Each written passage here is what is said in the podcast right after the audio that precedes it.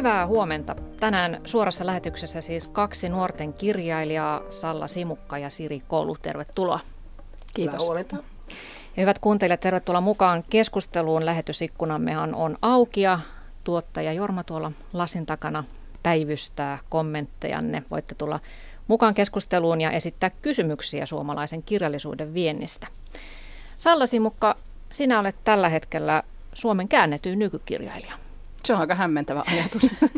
Näin on asian laita. Lumikki-trilogiaasi on käännetty peräti 52 maahan ja jos vähän verrataan näitä lukuja, niin, niin Sofi Oksanen ö, on jäänyt alle 50 ja, ja vielä vertailuvuoksi Tuve Jansson, hänen muumikirjojaan on käännetty 50 seitsemälle kielelle, että et ole kaukana tästä megamenestyjä Janssonistakaan. 52 maata huikea määrä. Siellä on Yhdysvaltoja ja Kiinaa ja on Albaniaa ja on Indonesiaa. Mikä on erikoisin kieli, mille lumikkia on käännetty? No musta tuntuu, että, että itse asiassa tota Indonesia taitaa olla kaikkein eksoottisin kieli. Ja oikeastaan on aika hauska ollut kuulla sit näiltä kaikkein eksoottisimmilta kääntäjiltä myös kommentteja esimerkiksi siitä, että kuinka vaikeaa on kääntää sellaista sanastoa, jota heidän omassa kielessään ei ole. Lumikki-trilogian ensimmäisessä kirjassa puhutaan aika paljon lumesta, jäästä, kylmyydestä ja miten kääntää sitä sellaiselle kielelle, jossa esimerkiksi ei ole näitä sanoja, koska ei ole tällaisia ilmiöitä olemassa siinä maassa. Niin näitä on ollut kyllä hauska kuulla näiltä kääntäjiltä. Mm. Eikä varmaan Indonesiassa tiedetä, että miltä Tampereen Tammelan torilla näyttää, kun siellä ihmiset tuulipuvuissaan kahisevat ja feikkikroksit jalassa istuvat. Että näitäkin... Luultavasti ei, ei ehkä ihan. Olisi mielenkiintoista tietää, miten ne on sitten käännetty. Kerro niille, jotka eivät ole vielä nyt kuulleet tästä Lumikki-hitti-trilogiasta, että mistä se siis kertoo? Mistä siinä on kysymys? Mm, trilogia on siis trillereitä, nuorille aikuisille päähenkilö 17-vuotias tamperelainen lukiolaistyttö Lumikki Andersson. Jokaisessa kirjassa on oma jännitysjuonensa ja sitten on myös juonilinjoja, jotka kulkee kaikkien kolmen kirjan läpi. Sijoittuu tähän meidän aikaan, meidän maailmaan. Et vaikka kirjojen nimet tulee klassisesta lumikkisadusta, punainen kuin veri, valkea kuin lumi, musta kuin eepenpuu, niin nämä ei ole suoranaisesti mitään sadun uudelleenkerrontaa, vaan satuviitteet kulkee siellä enemmän tämmöisenä niin kuin assosia assosiaatioina ja pieninä vihjeinä. Mm, että satu yhdistyy dekkariin. Kyllä. Ja tämä tosiaan tämä Lumikki Andersson, suomenruotsalainen ilmaisutaidon lukion oppilas, ä, asuu siellä Tampereella ja, ja hän sotkeutuu muun muassa kansainväliseen huumebisnekseen ja, ja huijariin, joka pyörittää uskonnollista lahkoa. Onko niin, että tämmöiset niin kun, rikos, rikoskenrehän menestyy hyvin kirjallisuudessa, niin onko niin, että tämä on nyt uusi asia, että se ylettyy myös näihin nuorten kirjoihin? Rikokset vetävät sielläkin. Ky- kyllä siinä varmaan niin tie, tiettyä uutuuden viehätystä on ollut, ollut että tota, että on olemassa rikoskirjallisuutta, jolla voi olla myös nuoria lukijoita. Lastendekkareitahan on ollut toki paljon ja pitkään ja kaikki me ollaan kasvettu vaikkapa viisikoiden parissa, jotka kuitenkin keskittyy just tähän erilaisten rikosten ja mysteerien ratkaisemiseen. Mutta et ehkä, ehkä just tuommoiselle niin 15 plus lukijakunnalle ei ole ollut niin paljon sit tarjolla jännityskirjallisuutta. Mm.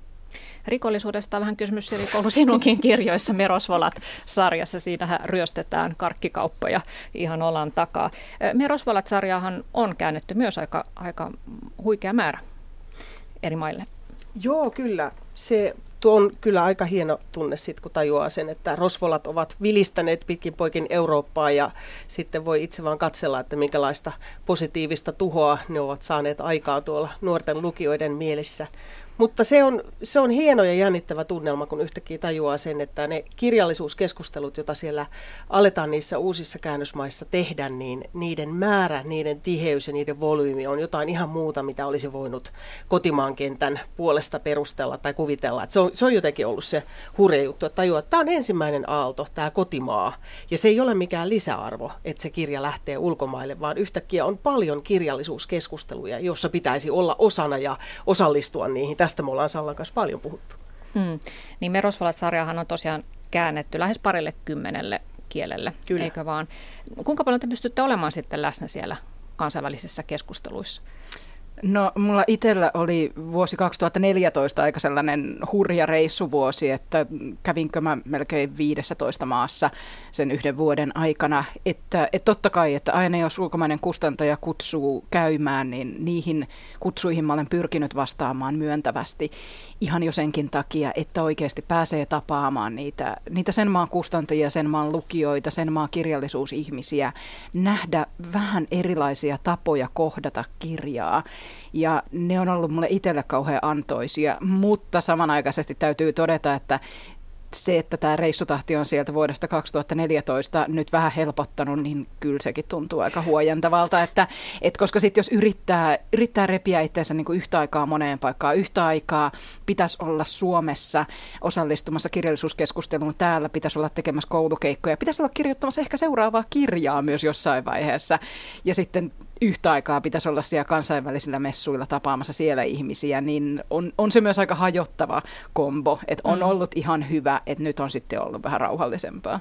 Kyllä mä väitän silti, että kun kyseessä on nuoret ja lapset lukijoina, niin siinä se kirjailijan läsnäolo on yllättävän tärkeää, kun heille se pääväylä ei ole joku kirjallisuuslehden lukeminen, vaan, vaan se dialogi sen kirjailijan kanssa olisi tosi arvokasta. Mm. Et ehkä sen takia että tämä kysymys siitä syyllisyydestä tai positiivisesta riittämättömyydestä on ihan ihan, ihan oikea, että täytyy koko ajan miettiä, että mihin lähtee mukaan ja voisiko vielä antaa vähän enemmän. Että kyllä mä oon yön hetkinä tehtailut hassuja videoita Ranskan kustantajalle vaan sen takia, että jos siellä nyt joku lukija kokee, että mä olen heihin kontaktissa, niin, niin se ehkä on se hyvä. niin kuin kokemus siitä, että, että ei ole enää pelkästään, pelkästään suomalaisten lukijoiden kirjailija, se, että, että niitä lukijoita on oikeasti myös aika paljon siellä maailmalla ja että mä olen, mä olen myös heille läsnä jollain tavalla, mm.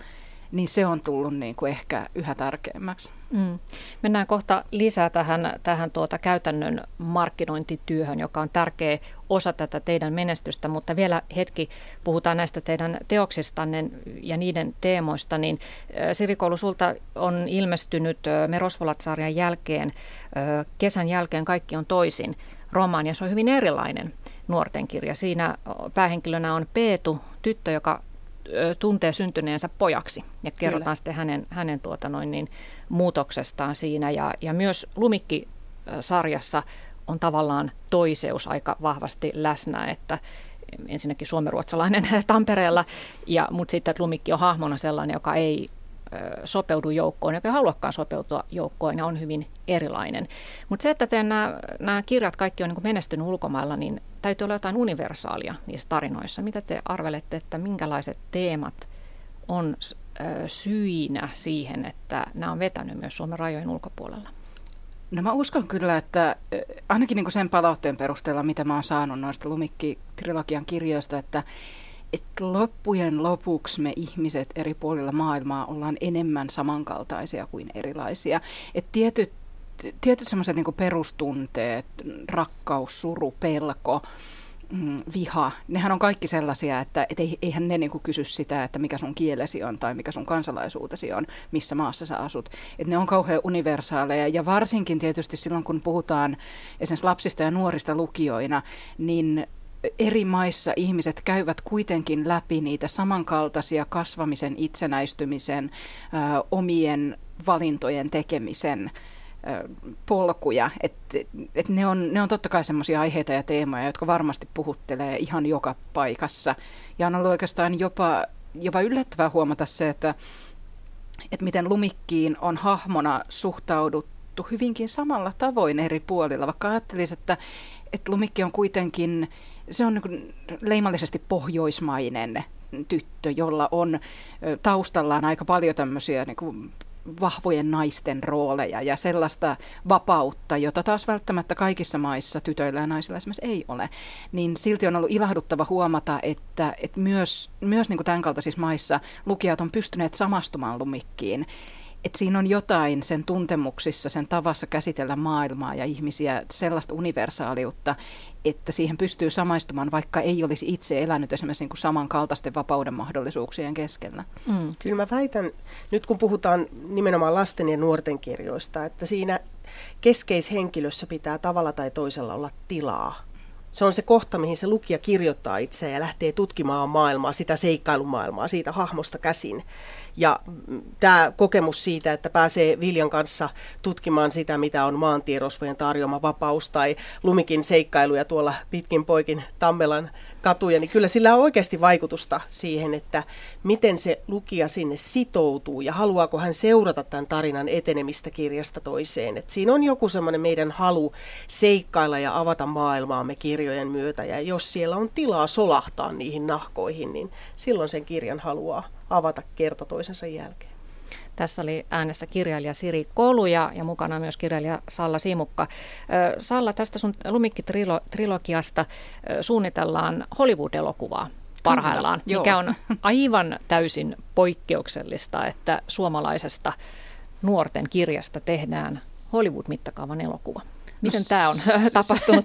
Se, se on ollut myös siis pit, pitkä prosessi, monen vuoden työn tulos, jossa Elina Alpekin kirjallisuusagentuuri on ollut niin kuin erittäin päämäärätietoisesti tekemässä, tekemässä työtä tämän leffa-asian eteen.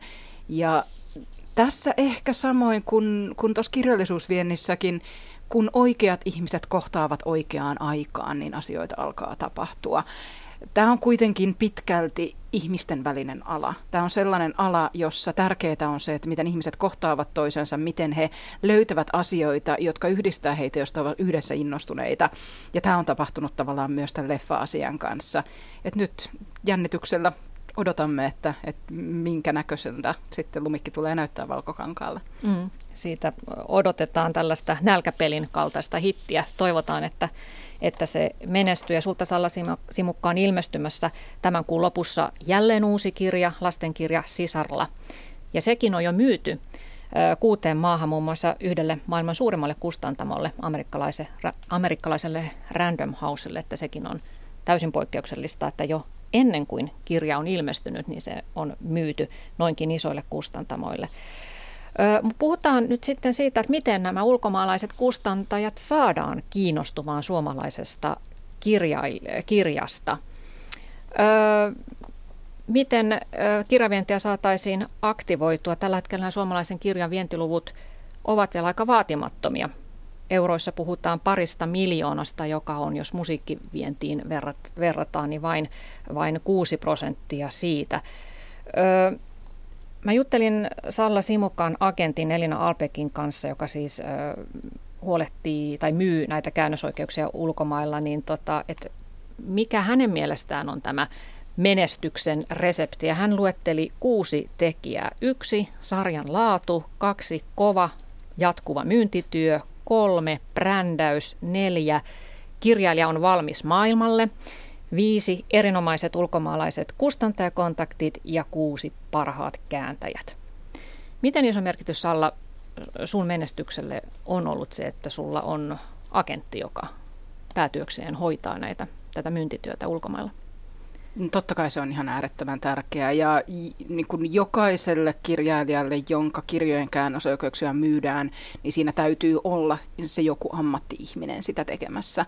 Et me ei voida kirjailijana mennä tuonne maailmalle olla silleen, että moi, mä oon kirjoittanut tämmöisen hirveän hyvän kirjan, että varmaan haluatte ostaa tämän käännösoikeudet. Mutta jos ajatellaan sitä, että sä olisit tyytynyt siihen, että sun kotimaan kustantama olisi hoitanut niitä sitten siellä käännösoikeuksien osastollaan sitä myyntiä. Niin... Itse asiassa silloin, kun, mm, kun Elina Albeck kanssa solmin sopimuksen, niin tämmöistä vaihtoehtoa ei itse asiassa käytännössä mulla edes ollut, koska silloin, äh, silloin Tammi ja VSO oli molemmat erillisiä kustantamoita, eivät olleet osa Bonnieria, ja silloin oli olemassa VSOilla VSOyn Foreign Rights-osasto, Tammella ei ollut omaa Foreign Rights-osastoa siinä vaiheessa. Tällä hetkellä on olemassa Bonnier Rights, joka sitten äh, periaatteessa voi huolehtia siis VSOyn ja Tammen kirjailijoiden käännösoikeuksista, mutta et itse asiassa mulla ei siinä vaiheessa ollut edes tämmöistä niinku pohdintatilannetta, että et lähdenkö mä tekemään sopimusta Elinan kanssa vai valitsenko mä niinku oman talon Foreign Rights-osaston, koska oman talon Foreign Rights-osastoa ei ollut. Mutta mm, joka tapauksessa tämä on varmasti ollut erittäin erittäin onnistunut päätös ja ä, tosi hyvä yhteistyö ja se, että, että mä itse tunnen kuitenkin Elinan myös pitkältä ajalta. Me ollaan tavattu ensimmäisiä kertoja silloin, kun mun ensimmäinen kirja on ilmestynyt. Elina oli silloin töissä VSO lasten ja nuorten osastolla ja ikään kuin oli, oli löytämässä minua silloin sinne VSOylle. Niin tietenkin myös tämä, että ihmisen tuntee pitkältä ajalta, niin se vaikuttaa aina siihen, että yhteistyö toimii hyvin. Koska niin kuin sanoin, tämä on ihmisten välistä työtä ja mm. se on sitä ikään kuin jokaisessa portaassa, jokaisessa kohdassa. Mm. Mä en tiedä, onko mä samaa mieltä siitä, että pitäisi ajatella niin, että, että tyydytään FR-osastoon. Ehm, ajattelen itse näin, että, että kun tiedetään, että suomalainen lasten ja nuorten kirja on viiden tähden laatua. Heti kun se läpäisee ensimmäisen käännösmaan, niin voidaan sanoa, että se lähtee kyllä leviämään. Että se, se ei ole kava, kovin tavatonta, että sitten saadaan 60 käännösmaata, kun joku tietää, miten hieno kirja se on. Tämä meidän kieli on ikään kuin yksi ongelma näihin mataliin myyntilukuihin, että tarvitaan se näytekäännös ja jokainen käännös maksaa mutta, mutta väittäisin, että tällä hetkellä on menossa tosi kiinnostava tilanne myös talojen FR-osastoilla, koska kaikki tietää, että tavara olisi hyvää, sille olisi ostajia ja ottajia. Itse olen iloinen oman taloni Otavan FR-osaston hyvin hienosta liikkeestä. Siellä Hanna Pajunen Walsh on juuri kiinnitetty myymään lanuja ja hän tekee sen Lontoosta käsin, joka tarkoittaa sitä, että me todella menemme maailmalle, sijoitumme sinne. Mä itse kutsun tätä FR-osaston kopernikaaniseksi käänteeksi, joka tarkoittaa sitä, että täytyy ajatella asioita vähän uusista kulmista. Mä uskon, että noin viiden vuoden sisällä tämä dikotomia agentit versus FR-osasto tulee purkautumaan siinä mielessä, että tulee vapaita toimijoita, tulee kilpailijoita agentuureille, tulee hyvin semmoisia kolmannen sektorin muotoja viennille, jota me ei vielä edes tiedetä, mitä ne on. Et uskon, että nälkä viedä on kova. Ja toisaalta myös esimerkiksi kustantamoiden foreign rights-osastoillahan on, on tietenkin se valtava etu siitä, että, että ne on osa sitä kustantamoa, että myös siellä ollaan jatkuvasti tietoisia siitä, että, että mitä kirjoja on tulossa. Pystytään juttelemaan siellä niin kuin talon sisällä kustannustoimittajien, kirjailijoiden kanssa. Tavallaan se yhteistyö on täysin saumatonta siinä kohdassa. Että siinä on, että mä, mä en myöskään niin kuin näe, että näitä sinänsä olisi tarvetta mitenkään asettaa toisiaan vastakkain, että, että onko kustantavan foreign osasto vai agentuuri. Tärkeintä on se, että siellä on, on juuri se oikea ihminen sille oikealle kirjalle. ja se, se on niin kuin keskeisempää kuin oikeastaan se toimintamuoto. Mm. No jos mietitään kysymystä siitä, että miten, miten saataisiin suomalaista kirjaa enemmän sinne maailmalle. Nyt ollaan vielä kuitenkin vähäisissä luvuissa, jos verrataan vaikka mu- muihin Pohjoismaihin. Kyllä. Ruotsalaiset mm-hmm. menestyvät tässäkin asiassa valitettavasti paremmin, niin niin tuota, ja jos peilataan tähän teidän omaan kokemukset, miten teidän kohdalla asiat on hoidettu, niin mitä sieltä voitaisiin oppia? Et mi, missä, mikä tähän asti on hidastanut sitä kirjan vientiä? Tietysti yksi syy on tietysti se, että meillä ylipäätään on aika nuori tämä koko ala. Kyllä mä sanon, että jos me verrataan itseämme Ruotsiin, niin se on siinä mielessä vähän epäreilu vertailukohta, että skandinaaviset kielet on suoraan siinä oven takana. Norja mm. pystyy suoraan lukemaan, Tanska pystyy suoraan lukemaan ruotsinnosta ja ymmärtääkseni myös Saksa ja Ruotsi on työkielinä ikään kuin tällaiset, niitä pystyy lukemaan rinnakkain. Mutta hidastavia tekijöitä varmasti siis Sanotaan näin, että kyllä meidän täytyisi vielä lisätä omaa aika tämmöistä natiivitasoista kielitaitoa. Eli tämä on semmoinen, mitä mä oon monesti puhunut, että, että englanti on tärkeä kieli, mutta sehän ei riitä vientibisneksessä mihinkään. Et pitää osata saksaa sujuvasti, pitää osata espanjaa sujuvasti. Arvostaisin, nyt ajattelen nimenomaan latinalaista Amerikkaa ja muita segmentteinä, mutta sitten täytyy olla kyllä taustalla, jos puhuu ranskaa, kiva juttu. Ja kyllä mä, jos mulla olisi henkilö, joka osaisi sujuvaa Kiinaa, niin kyllä arvostaisin aika vahvasti.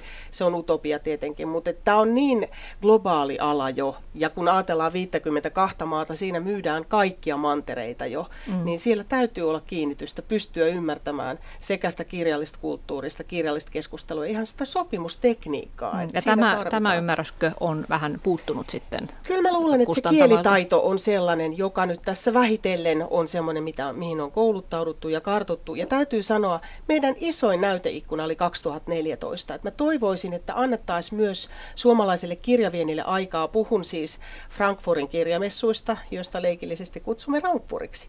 Niin tätä ajatellen tilanne on ollut se, että se on ollut meidän iso näyteikkuna, jossa siis, mehän siis tehtiin suuri ennätys siinä, miten paljon suomalaisesta kirjallisuudesta kirjoitettiin lehtijuttuja.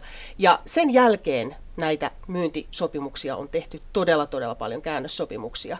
Eli jos ajatellaan sitä, että siellä on ollut meidän iso satsaus, valtiollinen satsaus, niin mä ajattelen itse sitä, että, että mä toivoisin, että suomalainen kirjavienti saisi myös valtiollista rakenteellista vientitukea.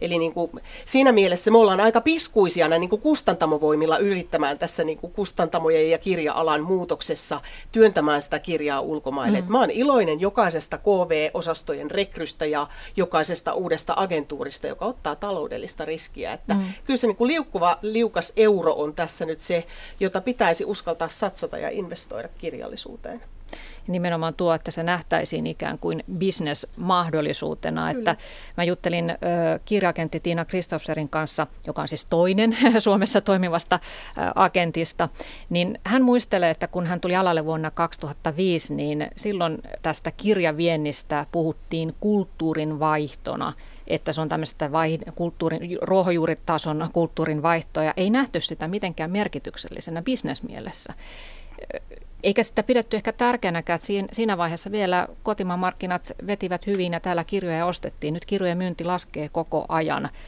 ja se on tietysti yksi syy myös sitten näissä, näissä tuota vaikeuksissa viedä sitä kirjaa ulkomaille. Tässä on myös tämmöinen iso, iso rakenteellinen muutos.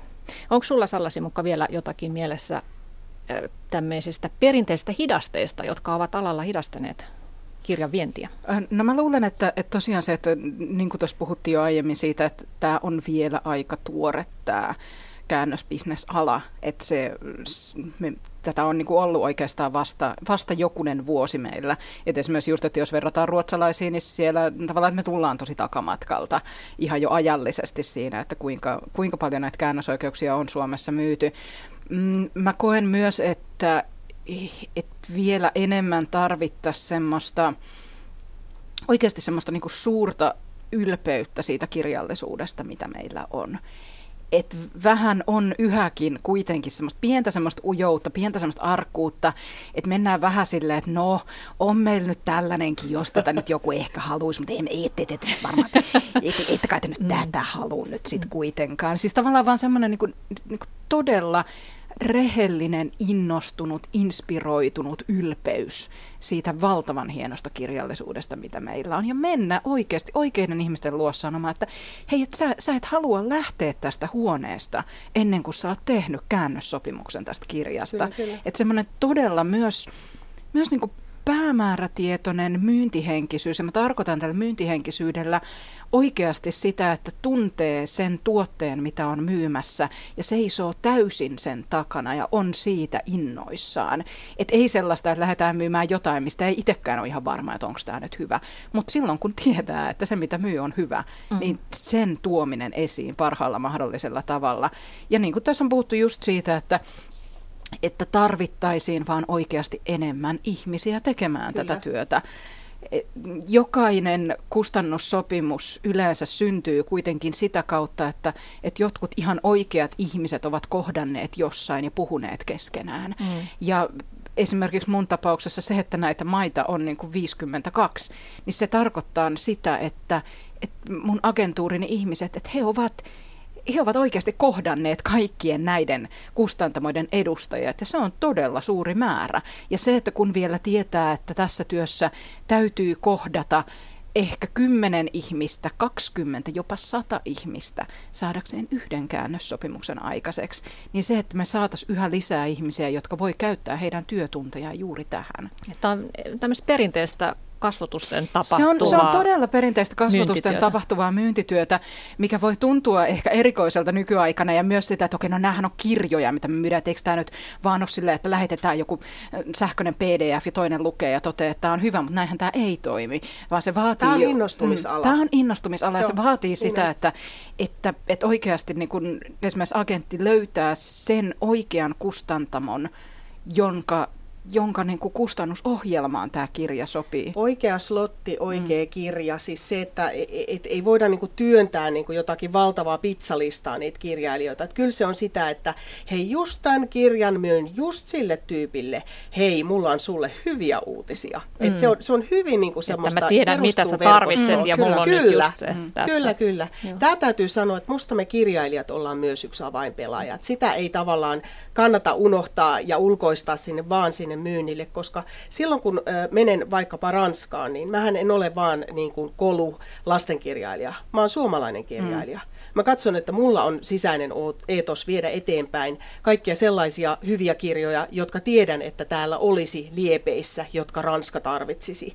Ja tässä mielessä mun mielestä kirjailijan peluuttaminen ulkomailla on äärimmäisen tärkeää ja viisasta, koska me ollaan myös sen suomalaisen kulttuuri- ja kirjallisuuden lähetteläitä siellä. Mm, kyllä, siis sa- samoin mä, että jokaiseen maahan, jonne mä menen, niin kyllä mä name droppaan siellä suomalaisia kirjailijoita aivan niin kuin sumeilematta, koska kyllä. mä koen, että se on, se on yksi syy myös, että miksi mä olen siellä.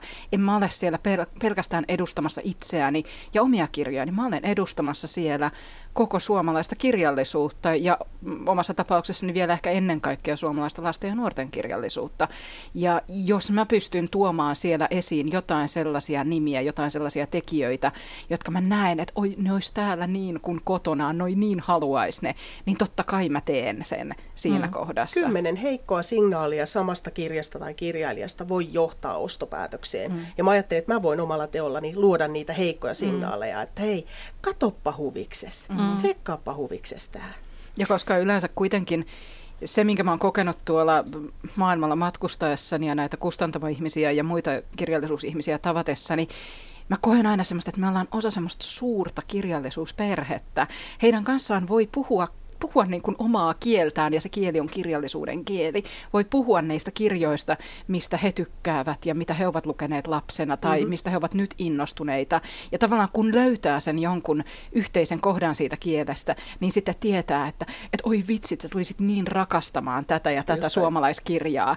Ja se on, se on täysin vilpitöntä. Se ei ole siis mitään sellaista, että mä menisin sinne niin kuin jonkun semmoisen listan kanssa, että nämä mä nyt myyn täällä mm. näille, vaan oikeasti niissä kohtaamisissa tunnistaa sen, että, että, että tuo ihminen, jos se saisi käsiinsä mm, Siiri Enorannan kirjan, niin hän olisi siitä niin kuin haltioissaan. Mm.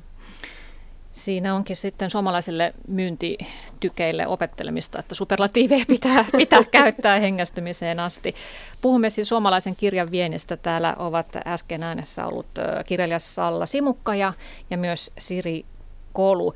Kertokaa vähän tai tarkemmin sitä, että miten tuo ulkomaalainen kustannustoiminta eroaa tästä kotimaan meiningistä. Mä oon käsittänyt, että siellä pyörii näitä agentteja ja agenttien kesken pitäisi saada sitä supinaa aikaiseksi, niin sitten voitaisiin niin ehkä alkaa puhua niistä käännösoikeuksista ja, ja on skautteja ja, ja myös ennen vanhaa riitti, että mentiin messulle jonkun 20 sivun näytekäännöksen kanssa, mutta, mutta nyt se ei enää riitä, että on myös luottolukijoita, joita kustantamot Kyllä. käyttää, että alkuperäiskielellä käsikirjoitus lähetetään tietyille luottolukijoille ja, ja sitten jos sieltä tulee negatiivinen signaali, niin se on sitten ei. Ja sitten välttämättä näitä suomenkielisiä luottolukijoita ei ole käytössä, vai mi- miten tämä pyörii siellä tämä iso iso pyörä? No se, se pyörii juuri noilla, noilla tavoilla, mitä, mitä tuossa kuvailit, että tota, mm, et joo, toi on, siis toi luottolukijoiden käyttäminen on myös kyllä niin kuin tosi, tosi tärkeää ja sitten se on myös ehkä sellainen kohta, missä olisi erittäin hyvä, että jos kirjasta saadaan, niin kuin suomalaisesta kirjasta, jonkun ison kielen käännös. Sanotaan nyt, että englanti nyt on esimerkiksi tietysti mm. ihan mahtava, koska silloin se tarkoittaa sitä, että jos, jos on englanninkielinen käännös olemassa, niin silloin tavallaan se luottolukijoiden ja niin niiden ihmisten, jotka kykenevät oikeasti lukemaan sen kirjan läpi, niin sehän kasvaa siis ihan eksponentiaalisesti ja sen on oltava tietenkin. hyvä käännös. Kyllä. Tämä on, ja sit, näytekäännös saattaa nimenä jota harhaan, että mm. kunhan nyt jotain roiskasee. Mm. Mutta tässä mä oon samaa mieltä Elina Albekin kanssa, että sen täytyy olla erinomainen, mm. sen täytyy täytyy soida sen kirjailijan omaa kieltä ja maailmaa, jotta se ikään kuin välittyy niille mm. lausujille tai lukijoille, jotka sitten sanoo, rakastuivatko ne kirjaan. Sehän ei riitä, että kirjasta pitää, mm. vaan siis ostopäätös on rakastumista mm. siihen kirjaan. Kyllä. Ja sen takia sen pitää olla hyvä. Ja esimerkiksi tota, no Lumikeista tehtiin silloin ekasta kirjasta 50 sivun käännösnäyte, joka on aika paljon tuommoisessa niin kuin 250 sivuisessa kirjassa. Et se, on, se on aika iso määrä sitä kirjaa, mutta mä koen, että se oli ihan äärimmäisen tärkeää juuri sen takia, että että ne kustantamot, jotka teki sen ostopäätöksen, niin kuitenkin osa heistä teki sen päätöksen ihan pelkästään sen näytekäännöksen perusteella. Että heillä ei ollut oikeasti sellaista lukijaa, joka pystyisi lukemaan suomeksi sen kirjan. Ja se, että he tekivät ostopäätöksen kaikista kolmesta kirjasta, koko trilogiasta kerralla, niin silloin se vaatii sitä, että, että se, se ikään kuin se näytepaketti, joka on olemassa, sen täytyy olla mahdollisimman hyvä ja houkutteleva Lumikkien tapauksessa oli hienoa se, että oli esimerkiksi kaikkien kolmen kirjan kannet suunniteltuna Joo. jo valmiiksi. Että vasta ensimmäinen kirja oli ilmestynyt, mutta että tavallaan, että heillä oli olemassa se tieto siitä, että on trilogia, tämän näköiset kannet, tämän näköiset äh, juoniselostukset on näistä kirjoista olemassa ja myös aika tarkka aikataulu siitä, että milloin nämä kirjat ilmestyy, koska mm. se on myös yksi aika tärkeä tekijä, että jos jos puhutaan tuommoisesta esimerkiksi trilogian tai viiden kirjan kokonaisuuden myymisestä, että silloin sen ulkomaisen kustantajan täytyy myös luottaa siihen, että nämä kirjat oikeasti ilmestyvät ajallaan. Että jos tapahtuu sitä, varsinkin ehkä lasten ja nuorten kirjojen puolella, mm. että, että on olemassa sarja, jonka osien pitäisi ilmestyä vuoden välein, ja sitten syystä tai toisesta vuosi venyykin kolmeksi vuodeksi, niin siinä ollaan ehkä jo hukattu ne lukijat, mm. jotka on saavutettu silloin sillä ensimmäisellä kirjalla. Tämä on muuten yksi asia, mistä ei ole juurikaan puhuttu, että minkälaista kuria ja minkälaista paineensietoa se kirjailijalta vaatii, että tiedetään, että se kirja on myyty esimerkiksi trilogia tai kolme ensimmäistä osaa johonkin jollakin aikataululla. Ja ihan ei paineita, että tässä nyt se, vaan kaikki odottavat, joo, koko Eurooppa oli, ja maailma Se odottaa. oli tota, toi syksy 2013 oli silleen kohtuullisen jännät tunnelmat, että silloin oli Lumikki-trilogian käännösoikeudet myyty yli 30 maahan jo siinä vaiheessa. Mä kirjoitin vasta sitä kolmatta kirjaa silloin. Siitä ei ollut oikeasti merkkiäkään vieläkään olemassa. Ja samaan mm. aikaan ekan kirjan vastaanotto, samaan eli kirjan, ky- Kyllä, kyllä. Ja Joo. sitten se, että mä tiesin, että tämä tulee ilmestymään yli 30 maassa. Todella sellainen, että ei mitään Ihan rennosti, vaan ihan, ihan rennosti omalla painolla vaan tässä sitten kirjoittelet vähän menemään. Kyllä. Että eipä siinä mitään. Niin. Ja vielä se tiukka aikataulu siitä, että mä tiesin, että kirjan pitää oikeasti ilmestyä silloin vuoden 2014 alussa. Mm. Et se oli, se oli niin kuin oikeasti tosi kova ja paineinen paikka, joka on myös sellainen, että mä en ollut osannut tietenkään ajatella sitä ennalta, että mitä se tulee olemaan. Ja mä uskon, että jos mä en olisi ollut kirjailijana siinä vaiheessa jo niin pitkään, jos nämä olisi ollut mun ekat kirjat, mä en olisi selvinnyt siitä. Mm. Tämä on myös sellainen asia, mistä mm. ei kauheasti puhuta, että, että ikään kuin mitkä, minkälaisia työvälineitä se vaatii kirjailijalta, että hän oikeasti pystyy tuommoisessa kohdassa pysymään siinä aikataulussa. Ja myös, no mä, mä itse tajusin, että tässä ei nyt hirveästi niin paljon ketään, keltä mä voisin pyytää neuvoa tähän, mm. että, että kuka se on, keneltä mä kysyn tässä kohdassa, että hei, miten sä selvisit tällaisesta mm. tilanteesta. Että tavallaan mun täytyy nyt luoda vaan tämän toimintatapa itselleni tässä. Mm. Mun mm, suomalainen kustantaja kovasti kiitteli sit siinä vaiheessa, kun kolmas kirja ilmestyi, että että olipa hyvä Salla, että pystyit pysyyn tässä aikataulussa. Sitten mä, sanoin, että mä en tiennyt, että mulla oli mitään muita vaihtoehtoja. Niin, mä olin allekirjoittanut kustannussopimuksen, jossa on määritelty nämä päivämäärät, milloin kirjan ensimmäinen versio pitää olla valmiina. Mm. Mutta oikeastaan vasta siinä vaiheessa mä kuulin sen, että niin joo, kyllä tätä tapahtuu maailmalla aika paljon. Että kirjailijat vaan on sitten silleen, että no ei tämä nyt tässä synnykään. Mm. No eräskin Game of Thrones-kirjailija on hinkannut nyt mitä viimeiset seitsemän vuotta tätä, tätä yhtä kirjaa, joka ei ole vielä ilmestynyt. Ja että... uhkaa joka kerta, kun joku kysyy, että koska se tulee, niin murhata uuden Starkin. Niin. siinä mielessä se on ihan hyvä, hyvä taktiikka. Mutta ikään kuin se vaatii siis kirjailijalta, että se on helppo meidän tulla sanomaan, että mitä kirjavienti alalta vaaditaan mutta yhtä lailla koen, että kirjavientialalla on oikeus vaatia sitten taas meiltä alkutuottajina sitä, että sieltä mm-hmm. tulisi laatua, sieltä tulisi se, mitä sovitaan sovitussa aikataulussa. Mm. Ja kyllä se vaatii aika paljon sitä oman työn jäsentämistä. Se vaatii määrätietoisuutta ja tietoa siitä, että miksi näin tehdään ja, ja että ei kirjoita vaan itselleen, ei kirjoita Suomelle, vaan kirjoittaa maailmalle. Kyllä se on aika mm. erityinen tilanne. Ja samanaikaisesti pitäisi kuitenkin pyrkiä myös sulkemaan pois siitä tietoisuudesta Juu. ne kaikki 30 maata, koska jos alkaa kirjoittaa sillä ajatuksella, että no tämäpä sitten tästä käännetään, niin tietää, että siinä tulee kyllä niin kuin, ei pelkästään mailan puristus, vaan se maila hajoaa niin kuin atomeiksi siinä Juu, vaiheessa. Omaa maailmaahan siinä on pakko mm, Kyllä. Kyllä, tosiaan Salla Simukka olet siinä harvinaisessa tilanteessa, että, että sinun, sinulta ostetaan käännösoikeuksia ja ennen kuin olet edes kirjoittanut sitä kirjaa, niin, niin tosiaan se, että pitää yhdistää sellainen raudan luja keskittyminen, paineensietokyky, mutta myös säilyttää se luovuus. Ja tuliko sulle koskaan sellaista, tai tuleeko sellaista tilannetta, että siinä se valkoinen ruutu tuijottaa ruudulla ja, ja kello tikittää ja maailma, maailma odottaa, että koska se valmistuu sekä se kirjoitus. Ky- kyllä sen kolmannen kirjan kanssa oli, kolmannen lumikkikirjan kanssa, si- siinä oli aika niin kuin kovia hetkiä. Vietin sen parissa. Mä muistan, että silloin kun mä kirjoitin tota Lumikkitrilogian ekaa osaa, Punainen kuin veri, niin se oli ihan, ihan niin älyttömän hauskaa. Ja muistan joskus ajatellen, että, että onko tähän laillista, että kirjan kirjoittaminen on näin hauskaa.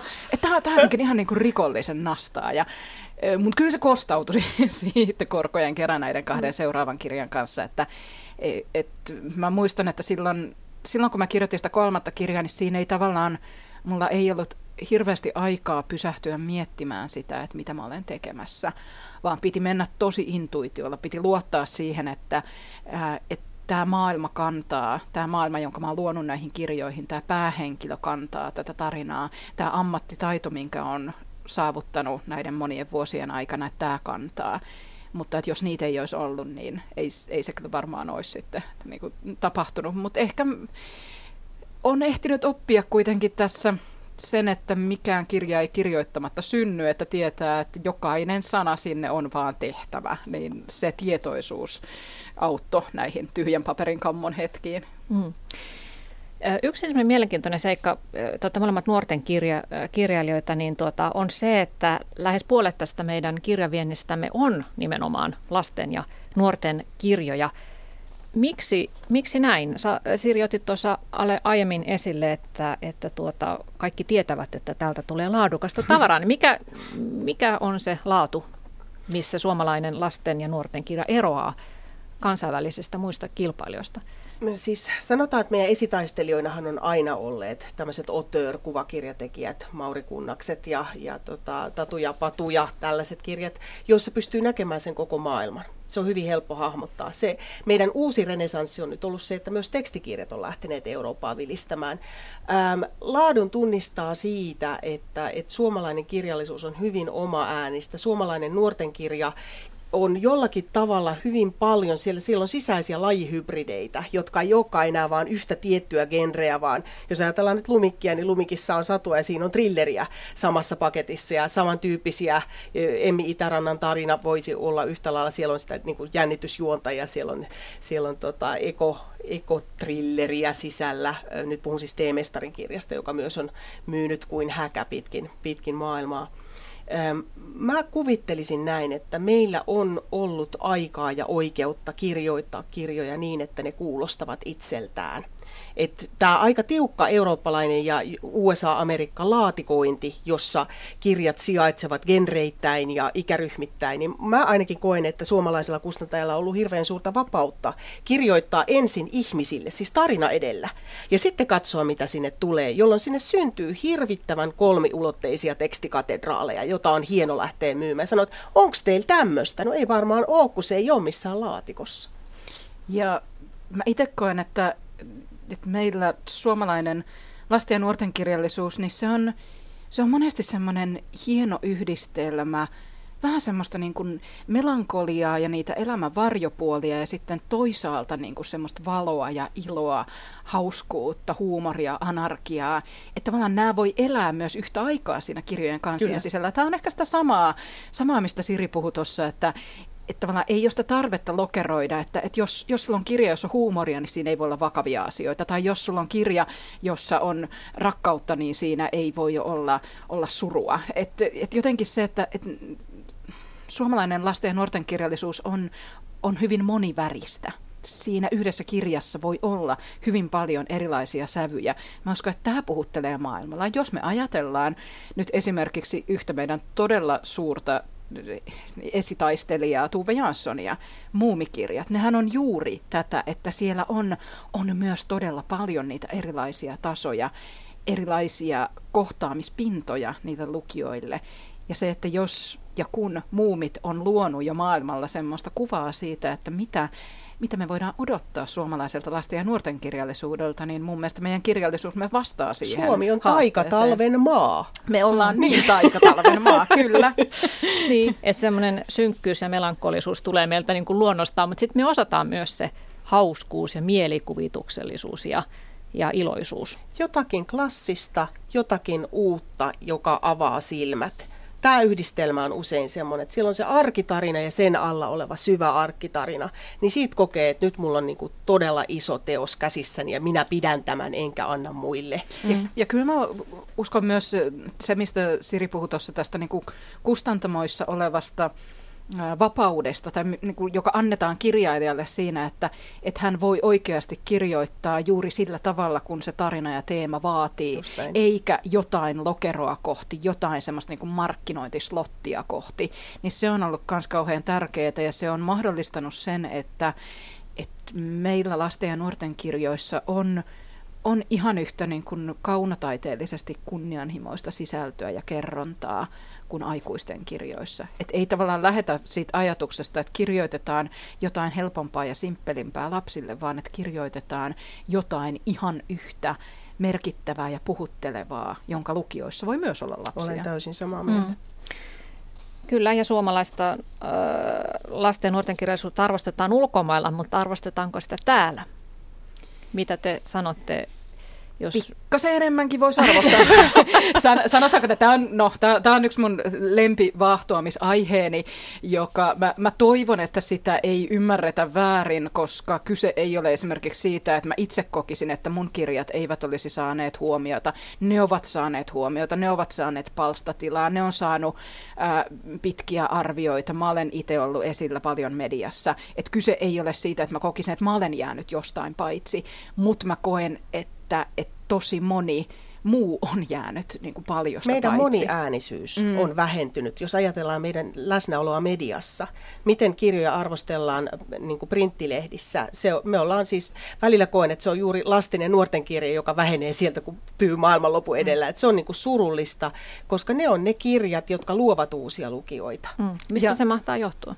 Mä oon miettinyt sitä, että, että täytyyhän sen olla kulttuuritoimituksen joku päätös tai tahtotila. Toivoisin, että näin ei olisi, mutta, mutta kyllä mä niin itse aina huomaan sen, että mä suunnilleen millimetrimitalla mittaan, että okei, aikuisten kirja sai tämän verran. Ja nyt me ollaan se hilpeä tulitikkulaatikko tai yhteisarvostelu, jossa eläinaiheet näkyivät syksyn lastenkirjoissa.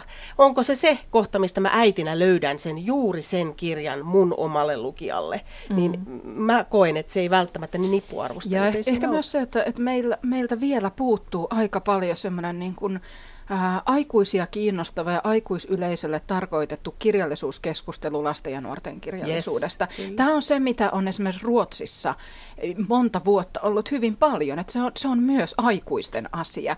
Ja tämä on ehkä se, että jos jos Suomessa aikuiset kirjallisuudesta kiinnostuneet ihmiset ajattelevat, että lasten ja nuorten kirjallisuus ei jotenkin niin kuin hirveästi kuulu heille, he ovat väärässä. Mä sanoin että niin kuin ihan suoraan, he ovat täysin väärässä. Se kuuluu myös heille. Ja jos se ei kuulu heille, jos he ohittavat sen ikään kuin jonain sellaisena, että no kun en ole enää nuori, no kun minulla ei ole itselläni lapsia, joku muu hoitakoon tämän, niin silloin hukataan ihan valtava määrä sellaista kirjallisuutta, mikä on esimerkiksi just kansainvälisesti meidän huipputasoa. Mm-hmm. Ja silloin me myös hukataan oikeasti niitä seuraavia lukijasukupolvia, Kyllä. jos aikuiset eivät ole tietoisia siitä kirjallisuudesta, mitä meillä kirjoitetaan. Ei se koskaan päädy niiden lasten käsiin. Eivät he osaa itse mennä sinne kirjakauppaan tai kirjastoon löytämään niitä kirjoja, jos, jos niitä ei ole jossain aikuislukijat nostaneet esiin. Että tavallaan kyllä, kyllä mä haastan jokaisen aikuisen kirjallisuudesta kiinnostuneen ihmisen tarkastelemaan myös sitä omaa lukutapaansa ja omia, ö, omia ehkä ennakkoluulojaan ja mennä kohti myös sitä lasten ja nuorten kirjallisuutta ja löytää sieltä niitä asioita, joita haluaa nostaa Prime Timeen kaksi nuorten kirjailijaa keskustelemaan oman teoksensa rakenteista ja kerronnasta. Mm, mm. Tämä olisi jo semmoinen, joka muuttaa sitä, miten niin kuin hyvää kerronnallista, dramaturgista, konseptuaalista osaamista meillä on Et me ei tarvita muuta kuin niitä tatameita. Jos mm. näytetään, miten niin tykkiä tavaraa siellä on, niin se mielipide lähtisi muuttumaan. Et se, Tämä on ihan no, tässä haaste. nyt Primetimeissa kaksi nuorten kirjailijaa keskustelee, tosin ei ihan, ihan tuosta, mistä haluaisit ilmeisesti Mut, Mutta myös siis se, että, että esimerkiksi jos ajatellaan vaikka jotain, jotain kirjamessuja tai muita tämmöisiä niin kuin kirjallisuustapahtumia, mä huomaan, että mä oon alkanut tulla tosi allergiseksi sille, että jos mä huomaan, että on valittu valittu johonkin vaikka kirjallisuusfestareille pelkästään aikuisten kirjailijoita. Mä kysyn, että miksi ihmeessä? Jos siellä on keskusteluja, jotka on tietystä teemasta tai aiheesta, niin me, me, jotka kirjoitetaan myös lapsille ja nuorille, me ollaan kuitenkin ihan aikuisia ihmisiä. Me osataan ihan siellä keskustella niiden muiden aikuisten kanssa. Ei niistä sitä ai- muiden paneeleita. Niin, niin, niistä aikuisten teemasta. Me, me ei tulla sinne jossain niin kuin hassussa pellepuvussa sinne niin kuin hyppimään ja päästämään pari paukkua siinä niin kuin kesken lavausilla. Täältä tulee lastenkirjailija, vaan kyllä me kyetään siinä myös käymään ihan oikeita kirjallisuuskeskustelua. Tavallaan myös tämä, että, että häivytettäisiin niitä rajoja siitä kohdasta, että, että keitä kirjailijoita me laitetaan puhumaan yhtä aikaa jostain asioista. Kirjailija kirjoittaa ihmiselle. Mm. Tämä on se, mitä mm. me toistelemme hyvin, hyvin paljon. Et se, että onko se alamittainen ihminen vai onko se 74-vuotias kempeleläinen ihminen, niin se on ikään kuin sitten jo detalji. Mutta kyllä me niinku kommunikoidaan tässä kirjan ja tarinan avulla ja siinä mielessä toivoisin, että saisimme enemmän ääntä. Minusta kysymys oli hyvä, että mihin me olemme hävinneet tai missä me olemme nykyisin. Mm. No sitten yksi kysymys on tietysti se, niin kuin tässä puhuttekin, että nuoret pitäisi saada tarttumaan niihin kirjoihin ja, ja siinä aikuisilla on iso rooli. Öö, mä yritin vähän etsiä ajankäyttötutkimuksia, että kun aina sanotaan, että ne nuoret eivät enää nykyään lue, niin, niin tuota, oli vaikea löytää, koska nämä viimeisimmät tutkimukset ovat ennen älypuhelimien markkinoille tuloa. Ja, ja oma havaintoni on, että kun tuolla kaupungilla kulkee, niin kyllä ne nuoret ovat kääntyneitä siihen kännykkänsä puoleen, eikä kirjoja näy kyllä kauheasti busseissa nuorilla, mutta te todistatte joka päivä sitä, että, että nuoret lukevat teidän kirjoja, ne saatte heiltä palautteita ympäri maailmaa. Kyllä näin on. Mä, siis tarvitaan Literature Go-tyyppinen Apple, äh, tämmöinen äh, laite, jolla voidaan lähteä pyydystämään lumikkia tuonne Tampereen niin, kadulle, aivan. niin seuraavana Ros, näin. Rosvoamaan rosvoloita. Oi, siitä saisi oikeasti itse asiassa todella hienon, mobiilipeli hienon tota, yhdistelmän, että, että joo, että heidän pitäisikin niinku sitten kulkea tuolla kirjastoissa bongaamassa vähän piilotettuja me rosvolat kirjoja esimerkiksi voisi olla siellä, jotka löytää vaan sen, sen appsin avulla ja, ja siellä voisi olla myös myös ehkä joku niin kuin yksi pieni karkki siinä kirjan päällä vielä Mutta kyllä ne lukee, siis ne lukee koko ajan. Se, me ei nähdä niitä lukemassa kirjoja, mutta siis kaikki viestintä, mitä on Instassa, kaikki mitä on Snapchatissa, siellä on kuvaa, mutta siellä on myös tekstiä. Tämä on hyvin tekstuaalinen aika. Ja nyt kysymys on vaan se, että miten paljon me pystytään kustantamoalana ja kirja-alana vastaamaan siihen haasteeseen. Mitä kaikkea jännää e-kirjan päälle saadaan rakennettua, mitä transmediaa saadaan rakennettua. että se niin kuin, kyllä mä väitän, että tarinabakteeri elää ikuisesti. Se elää myös niin kuin Pokemonienkin seuraavalle aikakaudelle. Ja siis se, että, että minkä mä olen nähnyt monesti ja mistä mä olen kuullut monesti opettajilta ja kirjastolaisilta ja muilta, että, että ikään kuin jos, jos vaan saa sen nuoren lukijan ja sen kirjan kohtaamaan ja saman, samaan tilaan ja sellaiseen tilaan, jossa on oikeasti aikaa ja rauhaa lukea, niin kyllä se kirja imasee puoleensa. Siis kirjahan on ainakin mä itse koen, että se on, se on sen kaltainen maailma, johon voi upota vielä syvemmälle kuin esimerkiksi vaikkapa ää, peliin tai, tai elokuvaan, koska se kaikki tapahtuu oman pään sisällä. Siinä luo itse koko ajan sitä mm-hmm. todellisuutta. Ja se, se sukeltus, se semmoinen niin syvälle uppoaminen, joka tapahtuu parhaimmillaan kirjan kanssa, niin onhan se, se on tosi addiktiivista. Että tavallaan sitten kun siihen pääsee sisään, niin maailma on vain rajana ja niin kuin kirjoja löytyy, mutta se, että se tarvitaan se joku ensimmäinen, ensimmäinen kohtaamiskohta. Mä olin just viimeksi koulukeikalla yksi opettaja kertoi, äh, kertoi tämmöisestä tota, kasiluokkalaisesta pojasta, joka oli, sillä oli unohtunut sen esitelmäkirja kotiin. Heillä oli ollut lukutunti koulussa ja sitten sit se poika oli ollut vähän sellainen, että voi ei, että kun hän oli sitä kirjaa kuitenkin lukenut ja ehkä jotkut raastavat kymmenen sivua ja nyt se menee ihan hukkaan, kun hän ei nyt ehdi tässä sitä lukea. Ja opettaja sitten lyönyt hänelle käteen lumikkitrilogiaa ja kanosan, että no lue tota nyt tämä tunti. Että, että sitten, että jos haluat, niin sitten teet esitelmän siitä kirjasta, jota oot jo lukenut sen jonkun kymmenen, kymmenen sivua siellä sitten, huh, huh. Ja no sitten tämä poika oli ryhtynyt lukemaan tätä kirjaa, ja sitten se oli äkkiä ollut ihan hiljaa koko sen tunnin ja lukenut vaan sitä. Ja sitten se oli opettajalle sen tunnin lopussa, ope, mä vaihdan tähän kirjaan, tämä on niin hyvä. Että tavallaan se, että, että hänellä oli ollut vaikeuksia sen toisen kirjan kanssa. Mm. Tämä kirja äkkiä imaski hänet mukaansa. Niin juuri se, että, että miten me saadaan ne oikeat lukijat ja oikeat kirjat kohtaamaan. Mm. Eihän Et... huonoa ihmissuhteeseenkaan pidä jäädä. No ei. Siis miksei voi sitten vaihtaa sitä kirjaa? Tätä, Kirjan tätä, saa jättää niin. kesken. Mm, kyllä, mm, tämä kyllä. on juuri sitä, miksi lukeminen on ihmissuhdeala. Että pitää mm. niin jotenkin vainuta mm. se, että hei, testaa tota, aloita mm. toi. Mutta äh, Salasi Mukka, 52 maassa luetaan sun kirjoja, parissa kymmenessä maassa Sirikoulu sinun kirjoja. Minkälaisia palautteita saatte lukijoilta? Aivan ihania. Aivan siis jotenkin niin kuin sydäntä särkevän ihania. Äh, yksikin, yksikin mulla on semmoinen niin hyvin vannoutunut fani, joka sitten on, tota, mulle hän on kertonut esimerkiksi sen, että no nyt hän on lukenut sun kirjat ja ne on maailman parhaita, nyt hän tekee kouluesitelmän. Mm-hmm. Sitten se on laittanut mulle kuvan siitä kouluesitelmästä, joka on kielellä, jota en siis ymmärrä. Ja sitten hän kertoo sen jälkeen niin kuin seuraavassa viestissä, että minkä arvosanan hän on saanut tästä kouluesitelmästä, että hän sai täydet pisteet tästä. Ja siis tavallaan, että he, he kertovat näitä hyvinkin niin kuin arkielämäänsä liittyviä asioita, jotka on heille maailman tärkeimpiä. Ja itse asiassa sitten kun he kertoo niitä mulle, niin niistä tulee myös mulle maailman tärkeimpiä. Totta kai. Mm. Siis kirjan ystävä. Siitä tulee ystävyyssuhde sen kirjamaailman kanssa.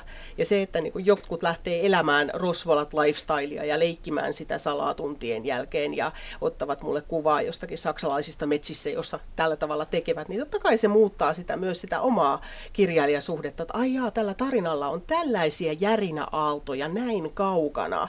Et siinä, siis se on etuoikeus kirjoittaa lapsille ja nuorille, jos palaute tulee tosi suoraan. Mm. Et se, on, se on kyllä yksi ja, ja on ihanaa, että niiltä puuttuu niin kuin myös se joku sellainen esto, mikä varmaan aikuislukijoilla on monesti, että näiden, no en kai minä sitä isoa kirjailijaa nyt häiritse se nyt sitten, ei se nyt varmaan. Ja miten, ei minulla nyt oikein mitään analyyttistä sanottavaa tästä. Ei ne lapset ja nuoret mieti sitä, että onko siellä analyyttistä sanottavaa siitä kirjasta. Ne tulee ja sanoo, että mä rakastan tätä kirjaa.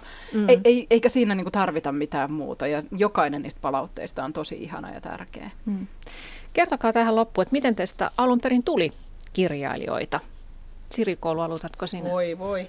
Tota, pitkä, pitkä tarina. Sanon voi voi siksi, että päätin jossain vaiheessa, koska äitini on kirjailija ja ison äitini on kirjailija, että minusta ei koskaan tule kirjailija ja peruin tämän pyhän päätöksen ja salaa ryhdyin kirjailijaksi. Meillä oli koulussa kirjailija Vieras Jukka Parkkinen ja siinä kohti keksin, että okei, mä pyörän pyhän päätöksen ja näytin hyvin ynseää naamaa Jukalle ja myöhemmin pyysin tätä anteeksi. Mutta siitä. Ja sä oot lukenut paljon itse. Olen lapsena. lukenut paljon itse ja jotenkin sukeltanut sinne kirjallisuuden maailmaan. Ja siis rakastin Mika Valtaria yhdeksänvuotiaana. Nefer, Nefer, Nefer oli parasta ikinä. Hänet on käännetty 25 maahan, muista Leukkineen. Ja nyt mulla on äärimmäisen rakas ystävä, joka vetää Valtarista tuplat. Et go me! Ja nyt sua itseäsi on käännetty suunnilleen saman verran. Ja on miten... helpompi ajatella Sallaa kuin itseäni. no miten Salla sinusta tuli kirjailija? Mä, mä tiesin yhdeksänvuotiaasta saakka, että musta tulee kirjailija. Mä rakastin käydä kirjastossa, mennä S-kirjaimen kohdalle, liuttaa mun sormeni siihen kohtaan, mihin mä tiesin, että kirjaimissa aakkosista tulee simukka ja kuvitella, miltä mun kirjat näyttäisi siellä. 18-vuotiaana osallistui VSO nuorten kirjakilpailuun sitä kautta, mut poimittiin niin kuin niiden kiinnostavien teosten joukkoon, joiden parissa he halusivat jatkaa työskentelyä ja siitä kului jokunen vuosi. Mä olin 21 kun esikoiskirja ilmestyi. Että, ja se meni sinne SN kohdalle Se meni sinne SN kirja, kohdalle kirjastoon. kirjastoon olen käynyt, se oli siellä. käynyt katselemassa. Joskushan ne kirjat ei ole siellä, mutta se on vaan vielä parempaa, koska kun silloin ne on lainassa. Siri Koulu ja Sallasi Mukka, kiitoksia keskustelusta. Kiitos myös teille hyvät kuuntelijat ja ensi tiistaihin.